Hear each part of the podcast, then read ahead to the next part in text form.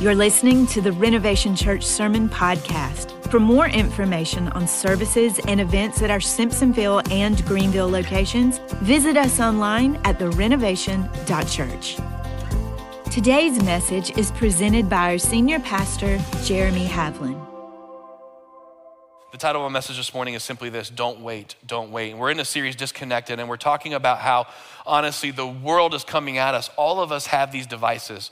I have a tablet, I have a phone, my kids all have tablets, and I'm not advocating that we go outside and do a bonfire where we throw these things away. Um, but what I am telling us, and we started last week with this series, is simply this if you're not careful, the world will raise your kids. If you're not careful, the world will influence the way that you think. And you cannot live a positive life by thinking in the wrong direction. That's why the Bible says in Romans 12, let your mind be renewed. It has to be renewed. So, as Christians, if you've made a decision to follow God, we have to allow ourselves to disconnect from all the onslaught of what the world is sending at us and be able to get grounded in God's word and His truth and have Him tell us how to live, what to believe in those different things. So let me just start off by saying this. Um, listen, it, parenting is hard. I heard someone say this that before they had kids, they had three different theories on raising kids. And then they had three kids and said, now I have no more theories on how to do it. Parenting's hard. It just is. And I, I don't want anyone to feel guilty because life is hard and, and things can get messy. And so if you have a kid who goes astray or things don't go well, uh, this is not my intent. My intent here is simply to say this that God is able to redeem relationships. And that what we do is do the best that we can with what God has given us. And if you are a parent currently today and you have kids and you're in the home, I want to encourage you don't wait to, to, to make some slight shifts in your house to make a long term impact. Because the most important thing that God has given you is not your career, it's your family and that we would build in and love our families. And so, and if it hasn't, let me just say this, and, and, if it hasn't gone well, or you have some difficult moments in this, the goal is not to make you feel guilty, not even a little bit. Listen, by the way, do you know which kids often get talked about as the most, most jacked up kids? Pastors' kids. And it does, listen, you can do all the right things, and sometimes it doesn't go well. Uh, someone sent me a picture this weekend. Someone in our church got, got married at this spot with the hurricane that came through let me show you a picture of where they got married. I want to show you this. This is Murrells Inlet. This is just now. And sometimes life can feel this way, especially when it comes to raising kids. Like, it feels like it's impossible, it's difficult. God, where are you? They're not listening. What's happening here? But I'm here to tell you something. If you allow yourself to hold on to the Lord, if you allow yourself to trust the Lord, God is always able to bring hope, even in seemingly hopeless situations. And then they sent me a follow up picture of what it looks like right now. And pictures, I think, can say so much. I asked this person for permission. He said, My wife and I got married at that spot. Look what happened this weekend. I think sometimes when it comes to raising kids, we can feel like it's storm and only, only ever storm. But I'm here to tell you something. I know a God who can calm the storms by simply speaking over them. So what I believe is this is it's our job. Listen, your goal should not be to produce Instagram perfect kids. I know we should think that way, but that's not your job. Let me tell you, actually, as parents, if, you're, if you have believed in Jesus and made a decision to follow him, let me tell you, as parents, what your job actually is. Ready? Your job as a parent is to gradually reduce their dependence on you and transfer it so that their dependence is on God. If you do anything with your life of significance, because when a kid is born, by the way, the younger the kid is, the more stuff you bring with them. When it's a baby, it's like 18 packages. You literally have to have like, a, a, a, you know, eight minivans to carry all the stinking stuff. My wife went with another family yesterday. They're, they're registering for baby supplies, and, and they only got a couple things to begin with. When my wife was done, she's like, You need this and this and this and this and this. It's crazy. And so they're very dependent on us when they're little. And then as they get older and they get their independence, what is it that we are called, you and I, to do as parents? Our job is to move them from being dependent on us to give them the tools so they can be dependent on God. That's our job. That's what we're called to do. And so here's the thing I don't want us to wait. Um, in our families, let me give you a couple thoughts. This first thought I shared with you guys last week. It's simply this ready? We need to parent and not pacify our kids. And I said this last week. The easiest thing is to say, here, go watch this.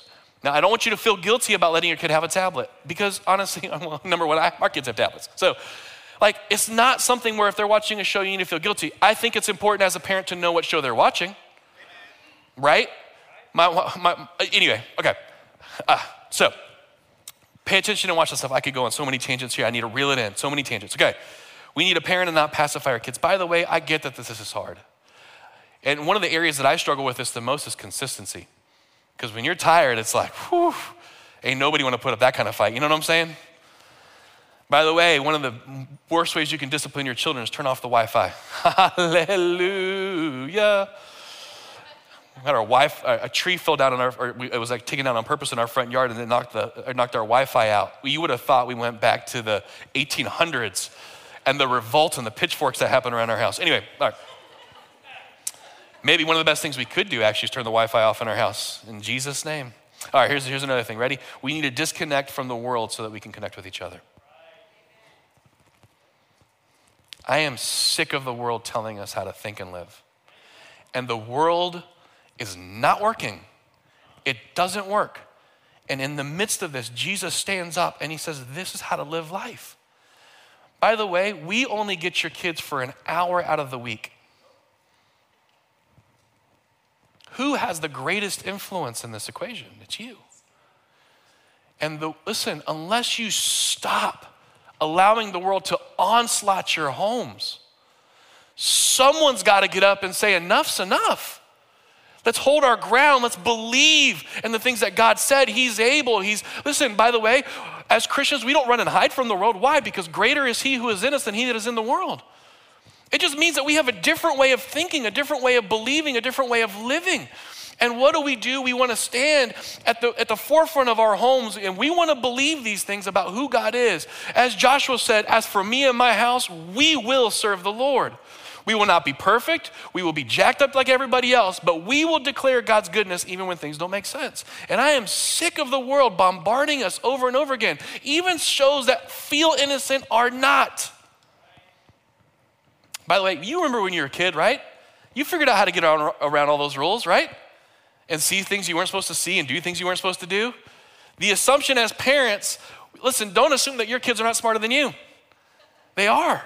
And in this world, there's all kinds of things that are coming our way, and we need to pull back. Let me, let me put it to you, let, let me give you the double whammy that's happening in our world. Ready? Whammy number one is this is that we stop sitting around the table for meals. And that's not a small whammy. I don't know why I'm saying whammy. Where's that? Anyway, that's not a small issue. Because since forever, the way that information was handed down from one generation to the next generation, it, over campfires, we're to sit around, we're to talk. I'm to teach you why, because in the daytime, you're hunting and gathering or you're, you're working hard. You don't have time to do these things. And so at night, you gather around over a meal. And while you're at a meal, one generation looks at the next generation and says, Let me tell you how to do this. And then around the table. So, one of the first things that's happening, I see it all the time, it's in my own home. That mealtime is being stolen from families because we're so busy. Couple that with this. And now we're no longer passing information down from one generation to the next. Now what's happening is that is being lost, and now the information that's being handed down comes like this. And I'm telling you, we need to disconnect. Now, listen, we need to have wisdom in this. We need to not just, we don't need to be like go back to the Stone Age or be pilgrims. Like it's okay. Have a phone. I get it. Listen to you. Have it. But my point is, is that as Christians, we need to be intentional. We need to pull back. If you have your Bibles, turn to the Gospel of John, chapter 5. We're going to be in there. We're going to look at a lot of verses. While you're turning there, I'm going to highlight this, this thing. Ready? My challenge for you, here's a challenge for you as your pastor. Ready? This very week, I challenge you to have two meals with your family around the table with no devices. I know that seems like it's not high, it's high. Do two full meals with your family around the table with no devices. And ask questions. Spend time. How was your day? It's going to be awesome. All right, John chapter 5, if you guys have turned there, we're going to read a lot of verses. I'm going to start in John chapter 5, beginning in, oh man, I'm out of time. Let me, um, We'll start in verse 16, but before we get there, here's what happens. Jesus is going, he's going around, and he gets to the pool of Bethsaida, which is a place in which people who were sick were waiting during one of the feasts that the Jewish people had. Actually, not sure which feast it was exactly, but it would have been a feast. And they believed that when the waters got stirred, that if they could be the first person, man or woman, in the water, then they would get healed of their infirmity. So Jesus shows up, and there's all of these sick people who are gathered around this pool, and they're waiting to be healed. And just as an interesting side note, by the way, here Jesus is. He's been healing a lot of people. People have heard about the things that Jesus has done. And he's literally in their presence, and they're all looking at the water as a source of their healing and they're waiting for the water to stir. Who's going to be the first one? And they're waiting for the water to stir. And in the midst of this, Jesus comes and he asks a man who's been infirm for 38 years, not been able to walk, Do you want to get better? Which, by the way, is a real question. Jesus wasn't being sarcastic here. Like sometimes you have to ask someone, Do you actually really want to get better? Let me, oh man, so many side notes, tangents. Okay. God is a comforter and everything that God is, Satan is counterfeit to that. That means that Satan is also a, is also a comforter. I've said this from stage many times. There's a lot of people who are right now being comforted by their bitterness that they have, and they don't want to let it go. There's a lot of people being comforted by their unforgiveness. Well, I can't do that. And it's weird how we get comforted by the very things that bind us. And in Jesus' name, I pray that that is broken today. Enough is enough. I'm just here to say this. So Jesus asked him, Do you actually want to get better? There's a lot of people who claim to believe in God but don't want to, get better because they want to be comforted by the thing that they know that they shouldn't be comforted by. Am I preaching today? Anyone? By the way, I'm preaching to myself. These are things that I've been through in these days. So, so I understand this. So he asked him, Do you want to get better? So he says, Yes. And so then Jesus says, Well, stand up and pick up your mat and walk. Now, that guy um, can't walk. And in the story you read, he does what Jesus says, and immediately he's healed. By the way, some of our healing this is a separate side note. I've said this too. We want God to do the miracle in our life so that we can then trust in Him. God wants us to trust in Him and then He'll provide for our needs. So what does He say? He says, stand up and walk. What does the guy do? Okay, I, I can't, I haven't stood for 38 years. He stands up and the miracle happens when he's obedient to Jesus. Some of you, the reason you haven't seen a miracle is because God asked you to do something and you're not doing it. And so you're like, God, where are you? He says, I've been here the whole time. Get your own butt up and walk. That's the Jeremy translation. But you're like, I don't want to. It's in our obedience that God often moves. You want to see God move, be obedient to Him. Anyway, so He does this. The problem is, it's on a Sabbath. You can't heal on the Sabbath. So Jesus begins to ruffle some feathers. And so we're going to read in now verse 16 of John chapter 5. So the Jewish leaders began harassing Jesus for breaking Sabbath rules. But Jesus, by the way, again, okay, sorry, never mind. All right. Verse 17. But Jesus replied, My Father is always working, and so am I. Is that not encouraging verse? My Father is always working, and so am I.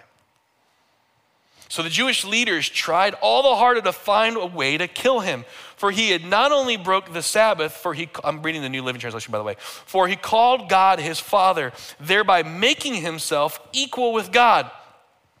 So Jesus explained, here Jesus is, and he's just going to do a deep dive. He knows that they're angry with him already, so now he's really going to tie it together. He says, I tell you the truth, the Son can do nothing by himself. He does only what he sees the Father doing. Oh, that is awesome stuff right there. Now, listen, let me just say this. We sometimes can think the Father's distant, that the Father's not caring, that the Father's who you see in the Old Testament when he's handing stuff down, he's smacking it away. I'm here to tell you something. Jesus only did what he saw the Father do, meaning that when you see Jesus, you see the Father. This is a beautiful passage of Scripture. We're getting insight into God who we cannot see. Verse 20, for the, uh, see, whatever the Father, the second half of whatever verse I was in, whatever the Father does, the Son also does. Now, verse 20, for the Father loves the Son and shows him, shows him everything he is doing. In fact, the Father will show him how to do even greater works than healing this man. Then you will be truly astonished. For just as the Father gives life to those he raises from the dead, so the Son gives life to anyone who wants. We'll stop there for a second. Well, actually, just we'll stop there. I would have read verses 1 through 24, but we'll stop there. So here's what I want you to see. We're going to capture some thoughts from this passage of Scripture. Ready? And these are things that we can take for ourselves. as parents dealing in the age that we're dealing in, I want you to know something really important. It's what you model that gets learned. It's what you model that gets learned. Jesus, God's own son, says that he did what he did because he saw his father do that very thing. I remember when I was growing up, I made fun of my dad when he would preach. My dad was a preacher, and he would get up, and my dad's flinging his hands when he preached. You would have thought he was bringing an aircraft into service. Like, oh. And then I got older, and you know what started to happen to me? My hands started going. And I do this pointy thing, and sometimes it goes like this, and it's like a velociraptor. Yeah. It's what you model. And I would make, I, I would, I, have confessed that sometimes I have an issue with driving and getting angry. It's, I would take it a step back from road rage. I've been working, the Lord's been working on my heart. So it's less road rage. The other day, my daughter, my daughter and I were going somewhere, and she's like, What's their problem? Can't they go faster? And I was like, This is beautiful right here. This is the greatest moment of my life. I'm handing down great wisdom. This really, really, really matters. Ready? So let me tell you something. It's what you model that gets learned. So, parents, I'm talking to you. Ready? Put your phones down. You expect your kids to put their stuff down. I'm telling you to your face, in your eyeballs, look at me right now. You put your stinking phone down. I'm serious. Work can happen another day. Jesus openly said, It's what I saw my father do, that's what I do, what I do. If it's what we model that actually gets learned, then we as parents should model the path that we want to have to be able to move forward. It's the modeling that matters. And so, your life, and by the way, listen, there's no idea that we should expect for perfection.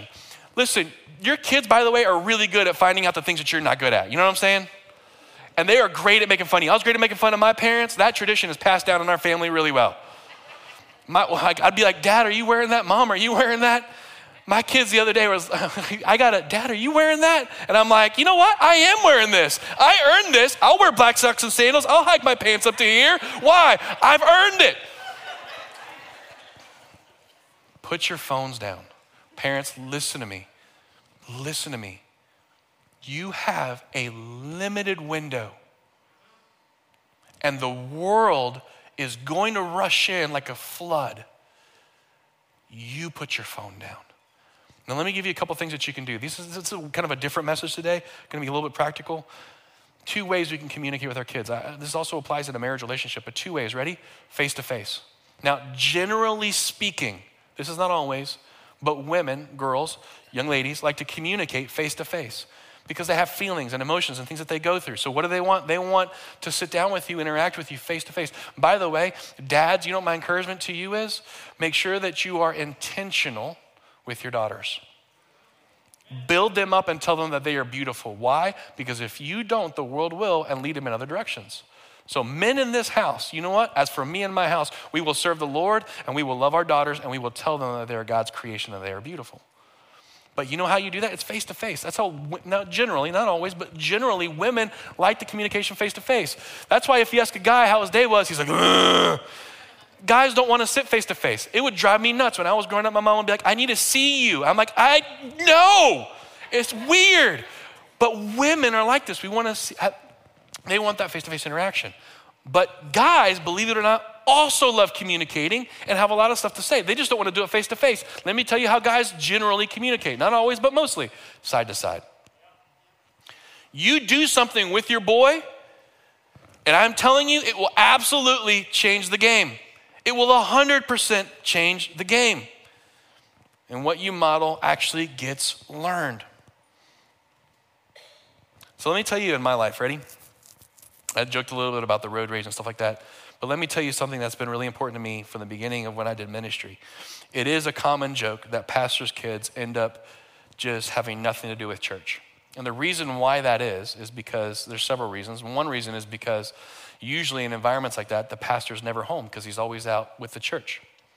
And so kids who grow up in church, they never actually see their dad, who's the pastor, because he's always serving loving other people. And then, let me just, can I get real for a second?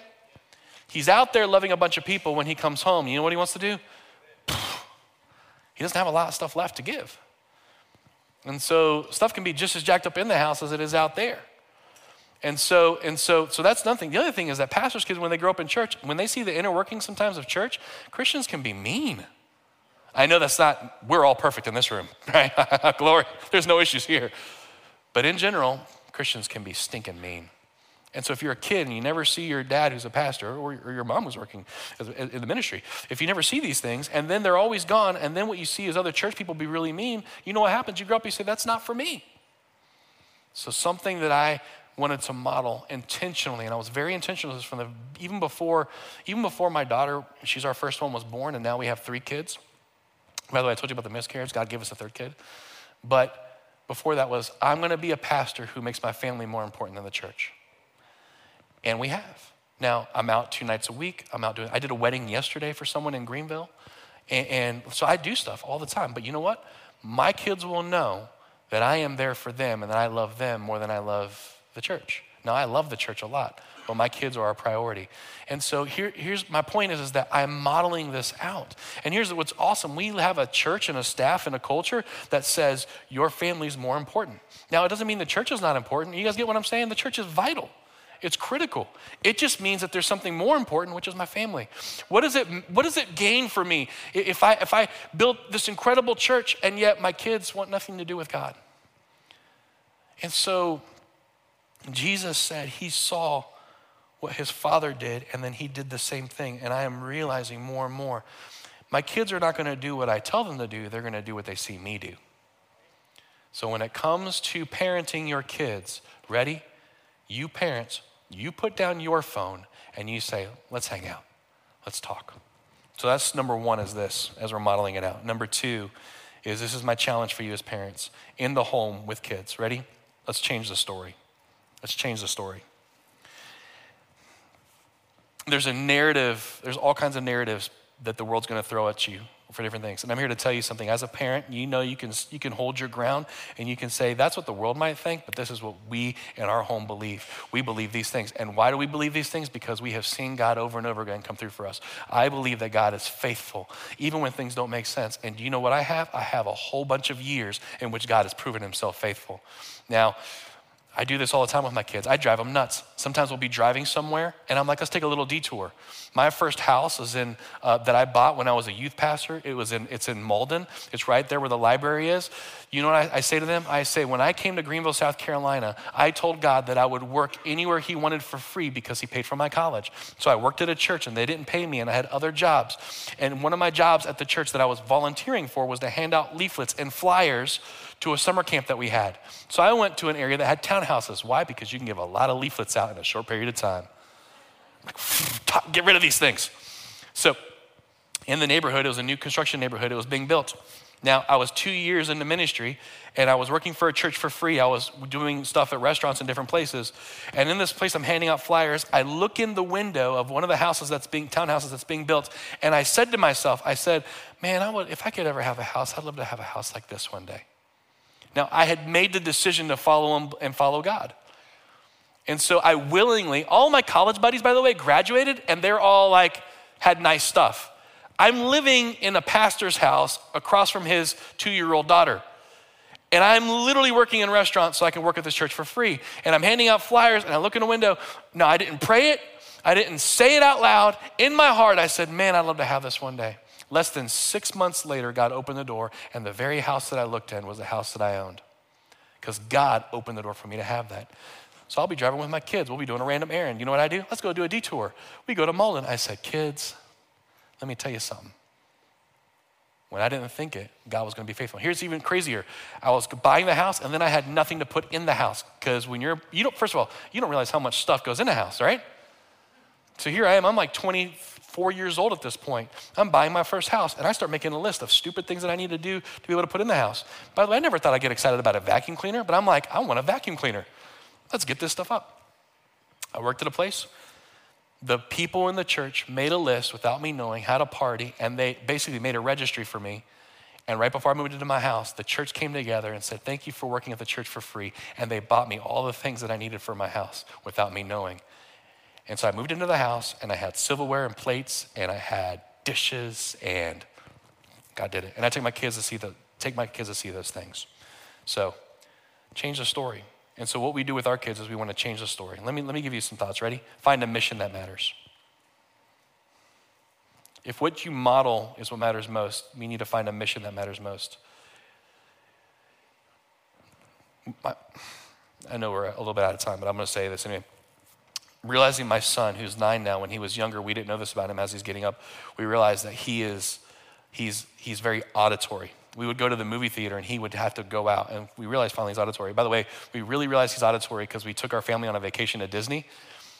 Every kid we take one of the, you know, when they turn five, we want to take them to Disney for an experience, although we may or may not do that for the last one. We'll see. Um, that's a whole, anyway, separate thing. So I guess we will. My wife's like, we're not? Okay, we are. All right, sorry, we will. We're taking them to Disney. Okay. we're going to Disney. We are going to Disney. Okay, sorry. Whew, that's close. Almost on stage, Mayor's Council. Y'all had to stop for a second. But so we go to Disney, and this is for our son. He's five.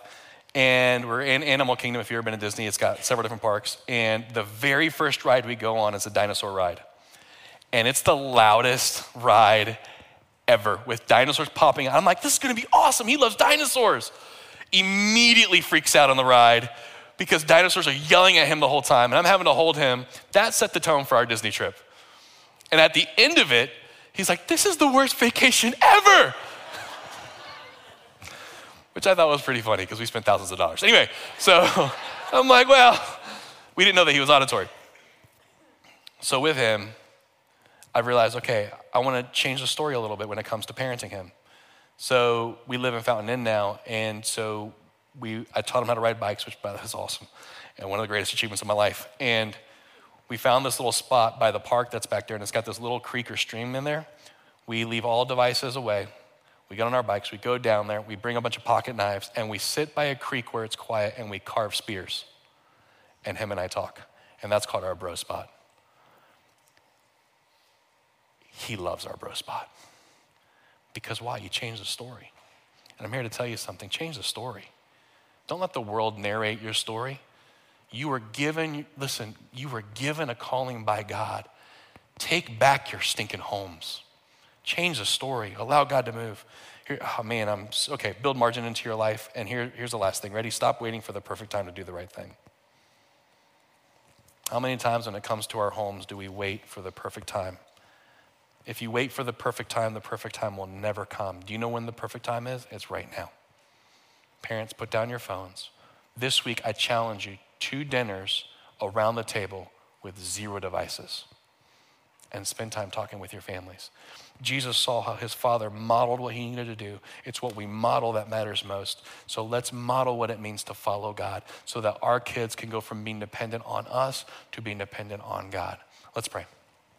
Dear Heavenly Father, we thank you because there truly is no one like you.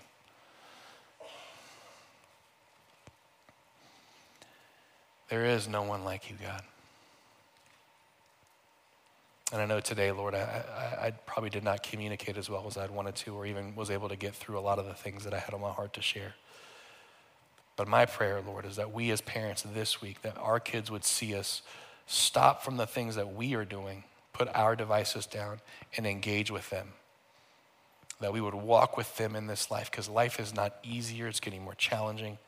That we would help our kids as they navigate this world that you and I, that we all live in, Lord, that you see needs your redemptive touch. So, my prayer, Lord, is that we would be able to model, understand that what we model is what gets learned, and God, that we would model what it means to follow you that our hearts would seek after you and that we would hunger and thirst after you. Jesus, we thank you for this day. We love you. In your name we pray. Amen, amen. Church, have a great day. We love you guys. We'll see you guys next Sunday. God bless.